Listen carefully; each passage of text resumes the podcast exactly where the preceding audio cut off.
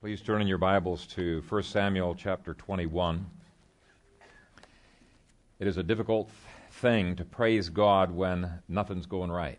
We love to praise when everything's going well, but we're going to be seeing, when we compare the Psalms that David wrote at this juncture, together with this passage, that David was able to praise even in the midst of very difficult circumstances. 1 Samuel 21, beginning at verse 10. Then David arose and fled that day from before Saul and went to Achish, the king of Gath.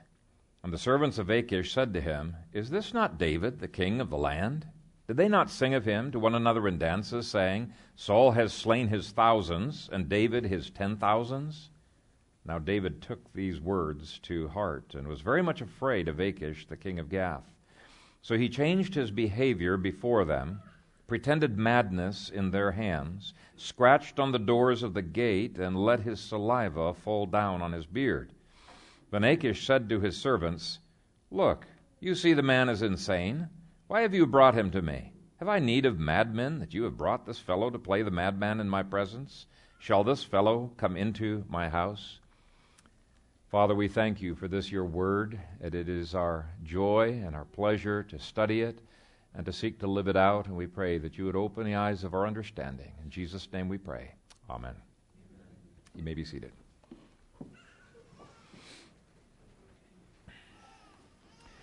Last week, William Collin asked me an excellent question after the worship service. He said, okay, it's obvious that Jesus interpreted the passage we looked at last week as being a favorable thing that David had done. But if Jesus had not done that, how would we know whether it was a good thing or whether it was a bad thing? Because remember, he violated the ceremonial law, but in this case, God said that was an okay thing to do. So how do we interpret historical passages? It's obvious we can't just imitate everything David did. David did some pretty lousy things later on in his life. So how do we know? This is an issue of hermeneutics, which is just a big $10 word that means how you interpret the Scripture. Well, what I want to do during the introduction section is I want to take you back into my study and what some of the behind-the-scenes work goes into understanding a passage like this. And I'll start with the short answer. When you're looking at historical passages, sometimes there's hints right within the passage itself as to whether an action is good or whether it is bad. For example, in 1 Samuel chapter 25, when David gets all of his men and they're going to go after Nabal and kill him, the text itself indicates that that was a sin, and David later realizes that that was a sin. So sometimes the text itself really frames the question in a way where you understand.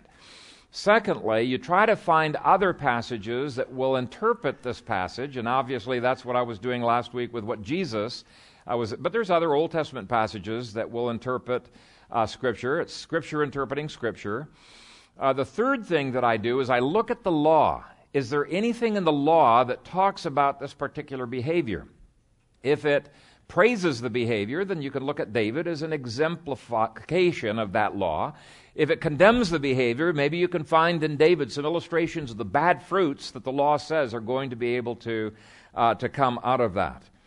And then in the case of our present passage, a look at the Psalms that David wrote when he was at Gath helped to interpret it hugely. Typically, commentators who believe that the titles to the Psalms are inspired scripture, like I do, they look at this passage positively, while commentators who say, oh no, that was just added later on, that's really not an inspired title, they tend to look at this passage negatively, and what they do, frequently, some of my commentators anyway, is they're reading into David's life our cultural values, and they're judging, even condemning David, by our present cultural standards. And let me give you some examples of that. They condemn David for fleeing from Israel in verse 10. They say, David was called by God to be the king of Israel. He's got a duty to stay in Israel. He should not be fleeing. And I'm thinking, okay, I'd like to see you in those circumstances and see if you stick around. It's very easy from our armchairs to read criticism back then. And I would point out that in chapters 27 through 29, it is quite clear God authorized David to leave the land of Israel, and that's for more than 1 or 2 years. And so I really don't understand that criticism at all. The second thing that this commentator condemned David for was for being afraid in verse 12 rather than resting in God's will. And to him, this was a clear, clear sign that David was in a backslidden state at this particular point. When I looked up the Hebrew word, the Hebrew word for fear here, and there's a number of different Hebrew words, this is not the morally evil kind of fear. In fact, in Proverbs 24, verse 21, God uses exactly the same Hebrew word, and it commands us to fear God and fear the king, and it goes on to explain why. Because they both can do you in. God can cast you into hell. The king's got a sword. You need to fear both. And so the same Hebrew word commands fear of a king. Maybe you could look at it this way. We just came from the Grand Canyon, so I've experienced this very close up.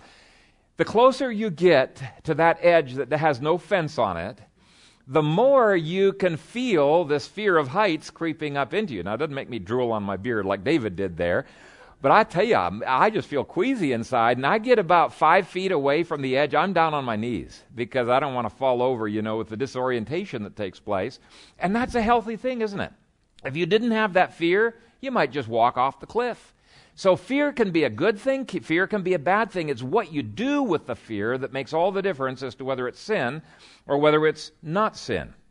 Well, this particular commentary treats this fear as sin. And let me just contrast David's words in Psalm 56, which came to him. He was inspired with them while he was still in Gath.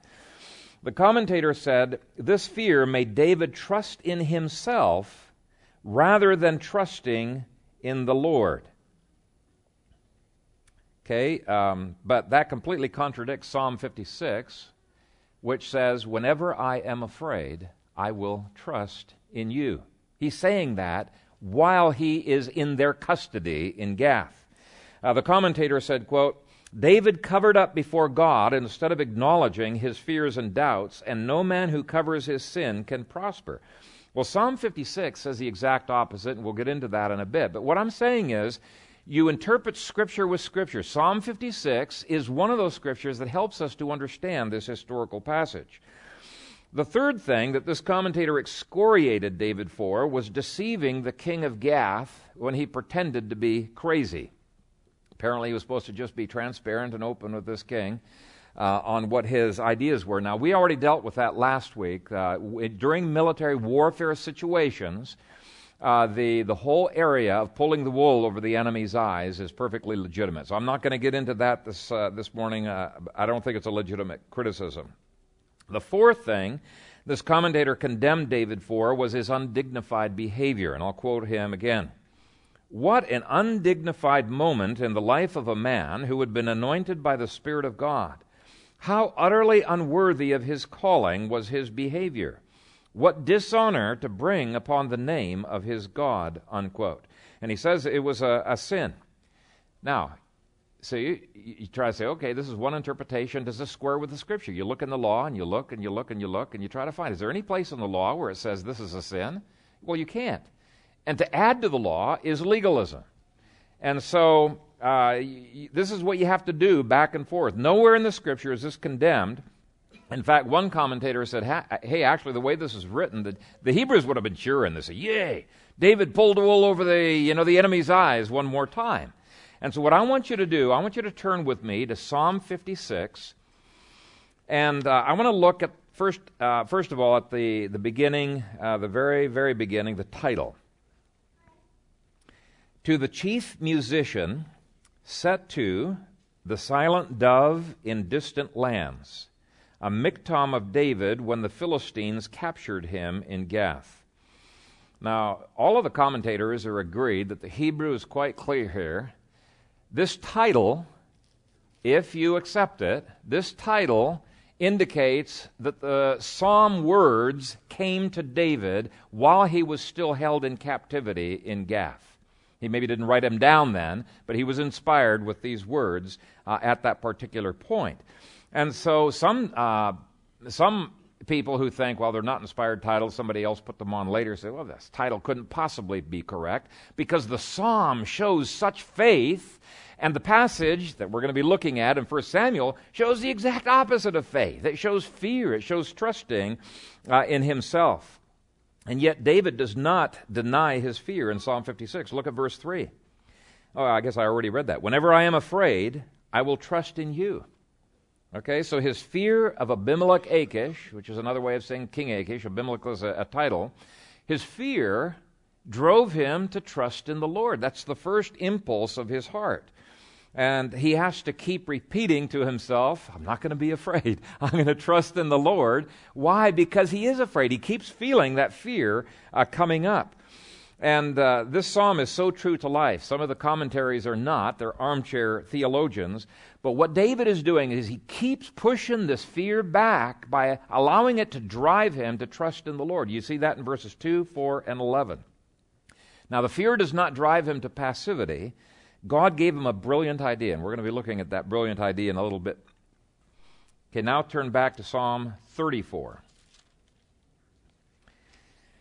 And this is a psalm that was written or came to him shortly after getting out of Gath. The title says, A Psalm of David when he pretended madness before Abimelech, who drove him away, and he departed. Now in the Hebrew, the word when shows that David wrote this after he departed, when he departed after he pretended madness.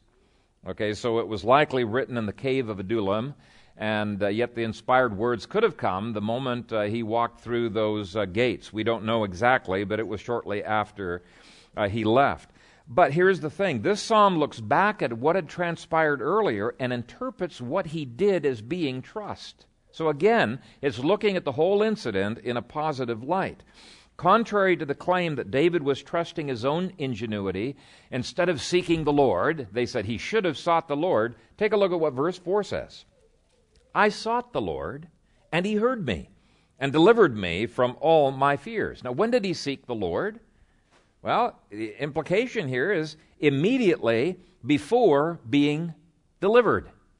Immediately before being kicked out of the city. Well, what happened immediately before being kicked out of the city? He was pretending to be crazy, right? Verse 8 isn't remorse that he had failed to trust God. It says, Oh, taste and see that the Lord is good. Blessed is the man who trusts in him. So the whole psalm is a psalm of trust. And this is why I said that commentators who tend to take the titles to the psalms, not the English titles, but the title right before, that's inspired scripture.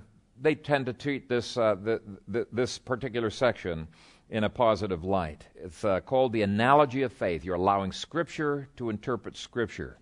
Now, when you're facing emergency situations like David did, I strongly commend to you the reading and the singing of these two psalms. It will minister to you in a way that those legalistic commentaries will not. And the reason it'll minister to you is because David's life is so real. You know, he is trusting God in the midst of the dirty, messy situations of life. Life is rarely clean and neat the way the textbooks say that it should be. And so personally, I give David a break here. Now, I know it's a long introduction. Well, because of William's question, I thought, well, it wouldn't hurt for you guys to see me back in my study, wrestling with the commentators, wrestling with the various texts, and trying to understand what does God intend in this passage. And with that as a background, let's go ahead and go back to 1 Samuel chapter 21, and we're going to begin at verse 10. Then David arose and fled that day from before Saul and went to Achish, the king of Gath. Now, that may seem like an incredibly weird thing for David to do. Now, the fleeing, that's not strange at all. You would expect him to flee. In fact, later on, Jesus commands his disciples to flee when they get persecuted. You know, when you're persecuted in this city, flee to another, says Matthew 10, verse 23. And then he says, you're going to be going through all the cities of Israel. So that's not the strange thing. The strange thing is, why in the world would he flee to Gath, of all places? Isn't Gath the very place where he's already killed over 10,000 Philistines? Isn't Gath the place that Goliath came from? Yeah, he was the champion of Gath. and he had killed their champion. In fact, he had made a big point of taking the head of Goliath, taking it over to the front of Jerusalem, who was owned by the Philistines at that time, plopping it down, in effect saying, this is your fate, guys, in the future. So he's made a threat to the rest of the Philistines. And by the way, he's boldly wearing that sword of Goliath on his thigh. And so some people say, why in the world would David go right into the hornet's nest? Maybe he's not pretending to be crazy. Maybe he really is crazy. Okay? So they're wondering, what in the world is going on? But once you realize that the same king, Achish, actually welcomes David and 1,000 of his soldiers into his army and considers him to be an incredible asset in chapter 27, it's exactly what happens. He works with Achish for a number of years. Then you begin to realize this is more than simple desperation. David knows something, and even though it doesn't work in this chapter, he does the same thing in chapter 27, and it does work. This is not weird. Let me give you some reasons why this is not craziness on David's part. First, David didn't have a lot of choice. He was surrounded and being pursued on all three sides by Saul, who was also fighting the Philistines. So he's got two choices. Either run backwards into the hands of Saul, who's determined to kill him, or run into the hands of Achish ahead of him. And so it's almost like God's providence has closed him in, says you don't really have much of an alternative here. Second, if David could get an audience with Achish, he was no doubt hoping that Achish would consider him to be a real asset as a defector. The Bible records defections going in both directions, and actually here, just in the United States, over our history, we've had some pretty remarkable defections from other countries, Soviet Union being where most of the defectors have come from, and we've welcomed them, right? Because we've got all kinds of information from them, so David no doubt was hoping King Achish would consider him to be an asset as a defector. It was a gamble, but it was definitely a worthwhile gamble, and to me it shows that David is able to make quick, calculated risks. Third, ancient hospitality was legend, not only in the Bible, but in all kinds of ancient cultures. If you met somebody in war, yeah, you killed him. If you met the same person in peace who came to your house, you welcomed him in as a guest. Now, that may seem strange to us. This was very, very common in ancient cultures, and I want you to take a look at chapter 22 and verse 3, where we've got a successful example of this. And just realize, before I read this, there has been warfare, there has been antagonism between Moab and Israel for many, many generations, going back into the book of Judges. Then David went from there to Mizpah of Moab, and he said to the king of Moab, "Please let my father and mother come here with you till I know what God will do for me." So he brought them before the king of Moab, and they dwelt with him all the time that David was in the stronghold. And you can find many other examples of people crossing borders and getting hospitality in the enemy's territory. You can think of the book of Ruth, you know, where here's people who are dwelling in Moab, and then Ruth herself comes into Israel. Fourth, this was an age when mercenaries were often welcomed by neighboring states. Now, by the time we get to chapter 27, David's value as a mercenary will have skyrocketed. But the Bible records Jews who were mercenaries in other nations. You can think of Jeroboam in Egypt. You can think of others who were mercenaries in Israel, like David's friend Uriah the Hittite. Or later on, Ittai the Gittite, who was from Gath. He defected from Gath with 600 soldiers, and in 2 Samuel 15, David treats him as an incredible asset. He treats him very, very well. In fact, later, actually, remember David has all of these bodyguards who are called Cherethites and Pelethites? They're Philistines. So this is not an odd thing. Mercenaries many times crossed borders. And there are a lot of people who believe that that phrase in verse 15, "come into my house," reflects a request from David that he be a mercenary. Let me just give you one comment. Nikot commentary says, "To enter Achish's house means to become a mercenary for the Philistines." And then fifth, I have read stories from the Cretans, the Greeks, and the Philistines, who, by the way, are all related as people groups. I've read stories where they like almost doff their hats to the incredible valor of some enemy soldier. And you meet him in battle, you're going to kill him, even though I did read one story where they had wiped out every man in this one city in this incredible battle. And they saw this one guy. He had such valor, such courage, such heroism that they went ahead and let him live. But certainly during times of peace, these guys had such an honor and respect for valor that many times they would let a person like that live. And so even though it was a huge gamble, it was not an idiotic move like some people make it out to be. You got to read these passages in light of the ancient culture. I believe there was hope for David in going to Gath, and since every other escape route had been providentially blocked off, it appears to David, God wants me to go to Gath. And actually, he will use this to set the stage for chapter 27, so it's not wasted effort. Now, we aren't told which of those five reasons weighed heaviest in David's mind here. They all worked in chapter 27. What I want to do is I just want to back up a little bit and talk about this whole issue of fleeing because of persecution, or fleeing just because you don't like the level of bureaucracy or the level of tyranny that's been occurring in a nation. It's been done many, many times. How many here have read the book by Kevin Swanson, Second Mayflower?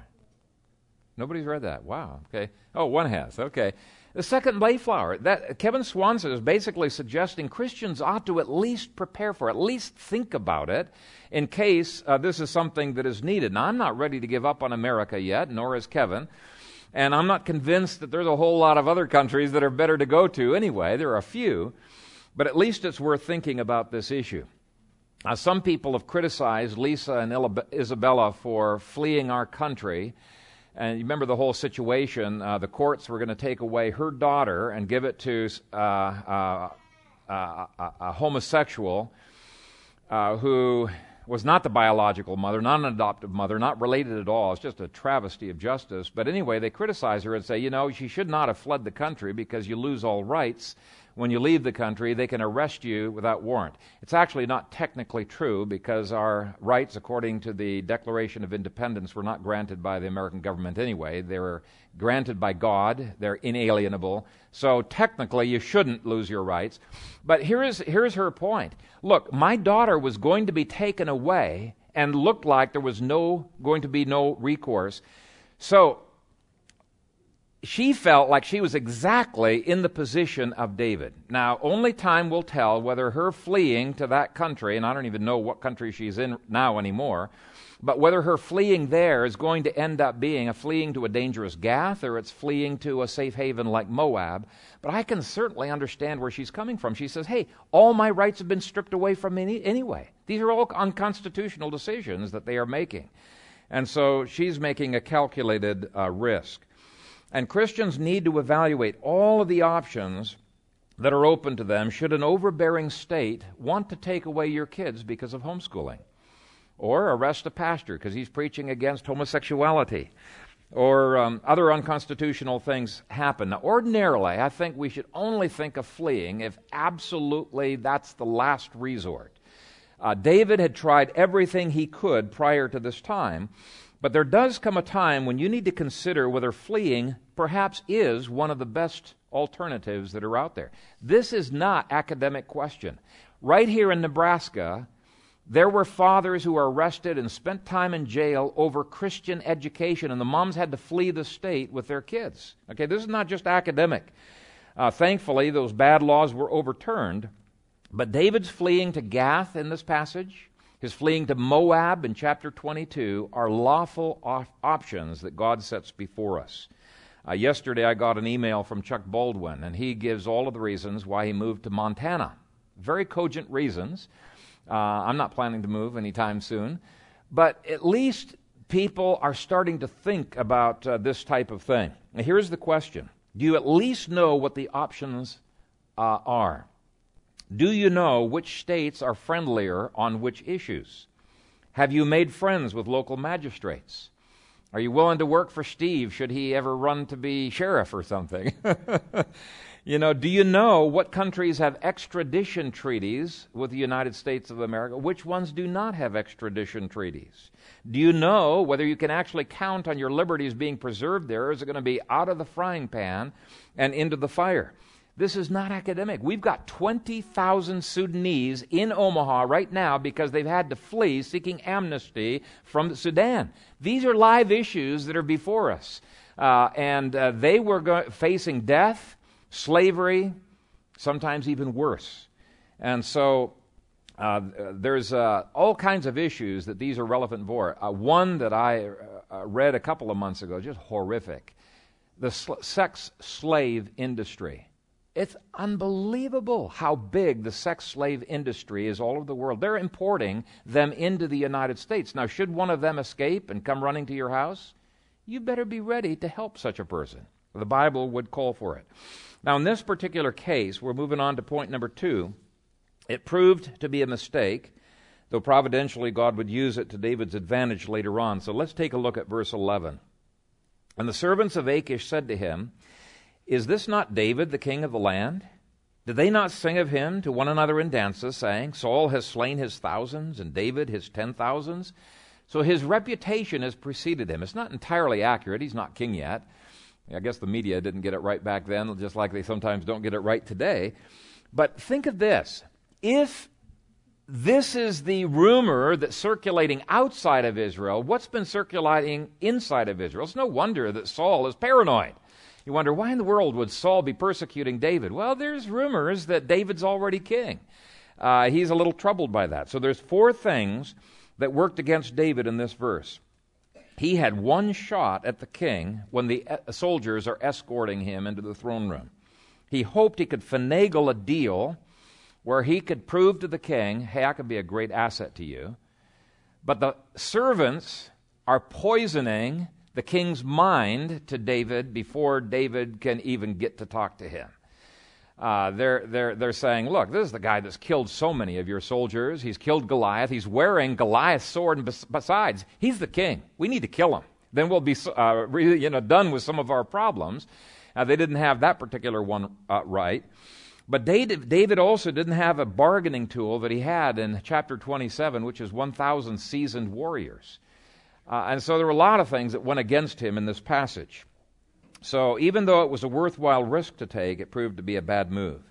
So, point 3, it's perfectly natural for David's adrenaline to kick in.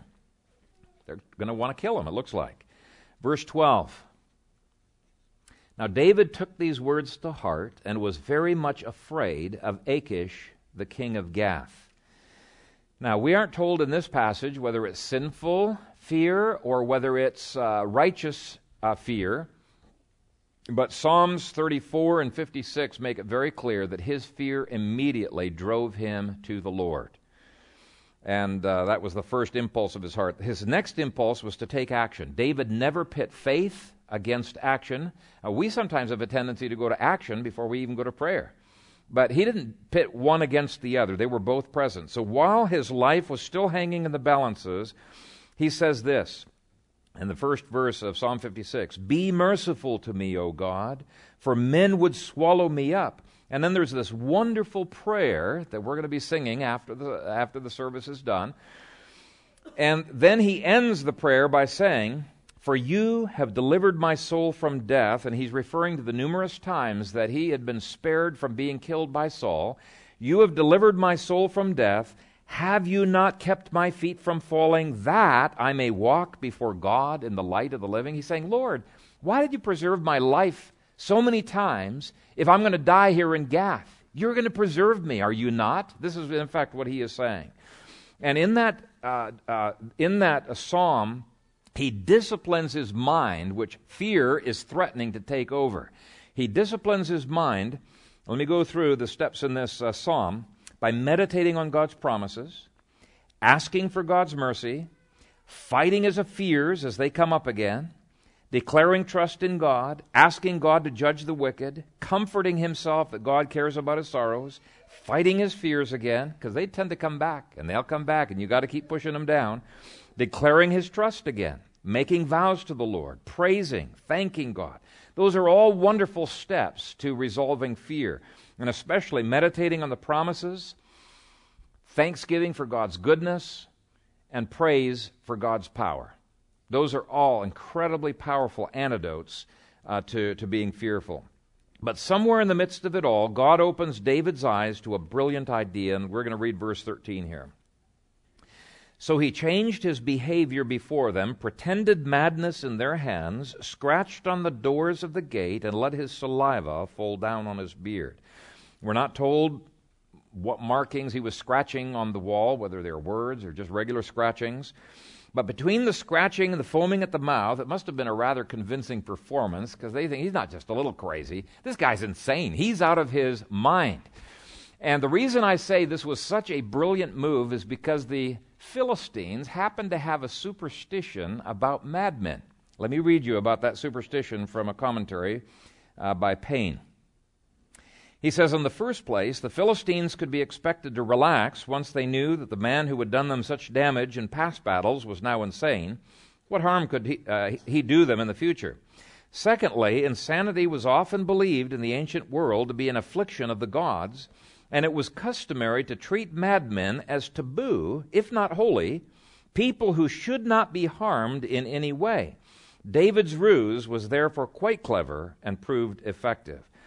So far from showing David at his worst, to me this shows both David's boldness and his resourcefulness. He's incredibly bold to go right into the lion's den, but he's also resourceful enough to know if this doesn't work, he's got ways of extracting himself from the situation. He knows how to pull the wool over the enemy's eyes. And by the way, for those who think enemies should not pull the wool over the enemy's eyes, read the law, read Judges, read Joshua. Stonewall Jackson loved those two books. He said they're great war manuals, and he said that warfare deceit is a big part of that. He said, why in the world would anybody want to line up like the British did in bright-colored vests? Okay, here we are. We're honest. We're going to not hide behind trees. Shoot at us, and we'll shoot at you if you don't hit us. He didn't like that. He wanted to take every advantage he could of the enemy, and pulling the wool over the enemy's eyes was a part of that. And I think that some of these commentators who say this is sin, this is wrong, would not make very good military strategists, okay? Thankfully, some of the commentaries actually get it exactly right here. Moving on, it's clear that whatever wisdom David displayed in his acting, it was God and God alone who gave the victory. Because even if Achish bought into this and he thought, okay, this guy is possessed by the gods, he could still put him in prison. You know, he wouldn't have had to have let him go or driven him out. The soldiers could have complained, hey, there's something weird going on here. He didn't act crazy like this when he came in. And yet, God allows Achish to send him away. Look at verses 14 through 15. Then Achish said to his servants, look, you see the man is insane. Why have you brought him to me? Have I need of madmen? And literally, it's actually a lot more humorous because it's, do I have any lack of madmen? One commentator explains, this paragraph is also a humorous indictment of the Philistines who can be so easily duped by the quick-thinking David. Not only was Achish gullible, but by his own admission, the city of Gath is so full of crazy men, they have no use for any more. Anyway, he says, do I have any lack of madmen that you have brought this fellow to play the madman in my presence? Shall this fellow come into my house? And then the inspired title of Psalm 34 adds that the king drove him away and he departed. So he doesn't just escape. The king actually kicks him out. And so God's doing an amazing thing here. He's doing a wonderful thing, which causes David to say in Psalm 34, I will bless the Lord at all times. His praise shall continually be in my mouth. This poor man cried out, and the Lord heard him and saved him out of all his troubles. The angel of the Lord encamps all around those who fear him and delivers them. Oh, taste and see that the Lord is good. Blessed is the man who trusts in him. Oh, fear the Lord, you his saints. There is no want to those who fear him. The young lions lack and suffer hunger, but those who seek the Lord shall not lack any good thing. Many are the afflictions of the righteous, but the Lord delivers him out of them all. So that psalm indicates David was not simply trusting in his own ingenuity. He took God's supernatural presence into account. He took the angelic supernatural presence into account. And when we are facing emergencies, don't just look at the visible resources, look at the invisible resources God has blessed you with. Now, that's the meaning of the passage, as I understand it. And so in conclusion, what I want to do is I want to leave you with 7 applications that you can take from these verses together with Psalm 34 and 56.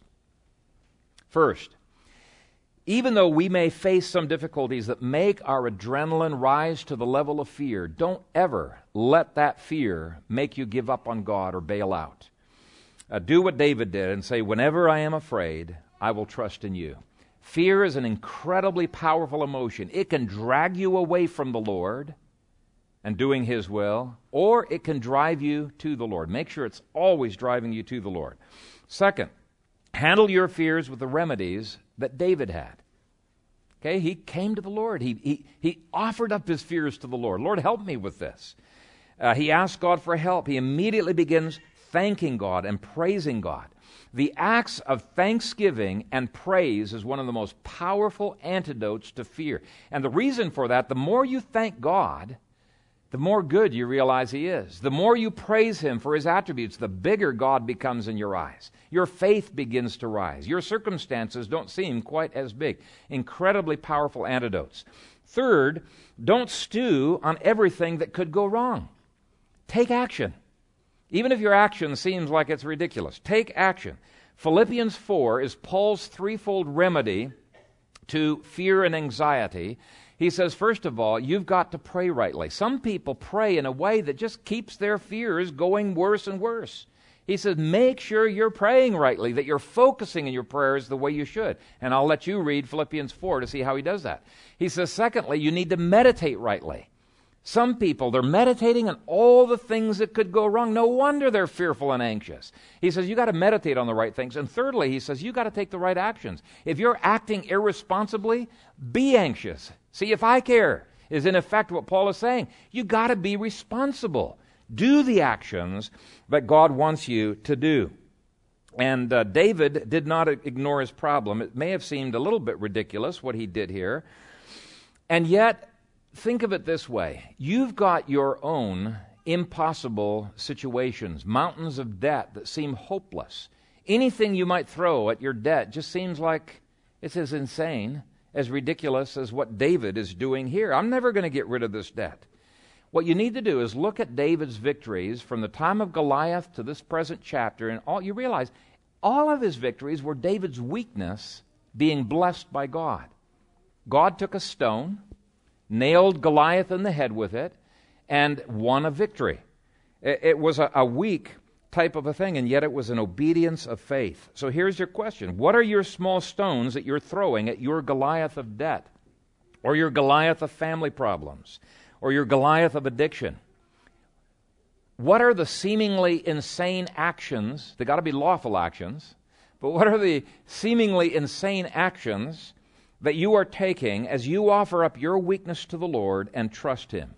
You know, when the disciples brought 5 loaves and 2 fish to Jesus to feed the multitudes, people could have turned up their nose and said, are you out of your mind? You're going to feed the multitude with that? Well, they didn't know how it was going to happen, but they gave what they had to the Lord. And see, the Lord loves to multiply the loaves and the fishes. And we just need to be faithful with doing what we are able to do and watch God come through on our behalf. Do not be paralyzed before your Goliath. Too many people, they have huge debt. What do? Nothing. They're paralyzed by it. I said, you might not be able to do much, but do what you can. In fact, Jonathan's father-in-law is here. He gave me a book one time on how churches and families should stay out of debt. And it's filled with all kinds of stories of how people did the itsy-bitsy things that they were able to do, and they saw God coming through in absolutely remarkable ways. Our God is a God of miracles. He still is. And when we're throwing up our little stones at our Goliaths, when we're offering up our little fishes and our loaves, God can multiply those. But do not be passive. God does not bless passivity or paralysis. He blesses men and women of action. Fourth, learn to worship God when you are in your Gath. That's Psalm 56. And I think this is the true test of men and women of God. They're able to praise God, worship Him, even when everything has gone wrong. Wasn't that the way Job was? He had lost his family, he lost his possession, he lost everything, and yet he fell down and he worshiped God. Do not bail out. Some of you are in a spiritual Gath. You just feel like this is hopeless. I've been taken captive. There is no way out of this. Don't think that way. Be men and women of faith. Be men and women who will worship God even in the midst of those circumstances. Fifth, learn to thank God when you're in the cave of Adullam. That's Psalm 34. Okay, that's after he gets out of Gath. Now, the cave of Adullam was a miserable place to be in, too. He's still in trouble. Saul's after him. So what he could have done is just mope and grumble about the situation that he was in. But no, he thanks God for God's victories that he's already given. He looks in faith to the future. And yet what many people do is instead of thanking God for the future, they're grumbling about the present.